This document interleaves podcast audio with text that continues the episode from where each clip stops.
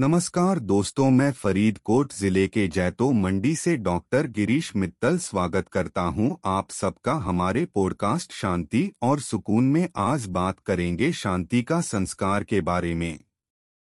हम सभी जानते हैं कि शांति की तलाश में हर कोई होता है और इसीलिए हमें इसे एक संस्कार के रूप में स्थापित करने की आवश्यकता होती है। इसलिए आज हम शांति का संस्कार के बारे में बात करेंगे। शांति का संस्कार एक सामाजिक अभिवृद्धि होती है, जो हमें जीवन के हर क्षण में शांति और सुकून के लिए सक्षम बनाती है।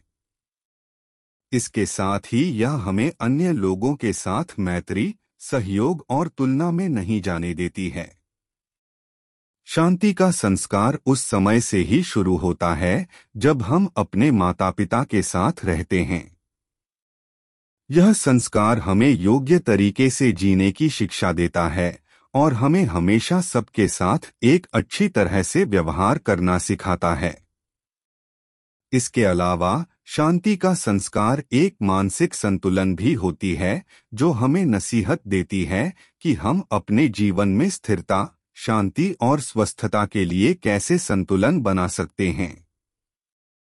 शांति का संस्कार हमें एक संतुलित और सुखद जीवन जीने के लिए और लोगों के साथ फूलों से भरी ज़िंदगी जीने के लिए सक्षम बनाता है।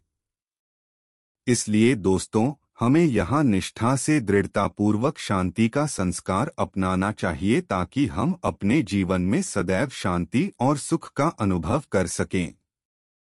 यह था शांति का संस्कार के बारे में एक पूर्ण पॉडकास्ट अगर आपके पास इस संबंध में कोई सुझाव या संदेश है तो कृपया हमें नीचे टिप्पणी बॉक्स में बताएँ।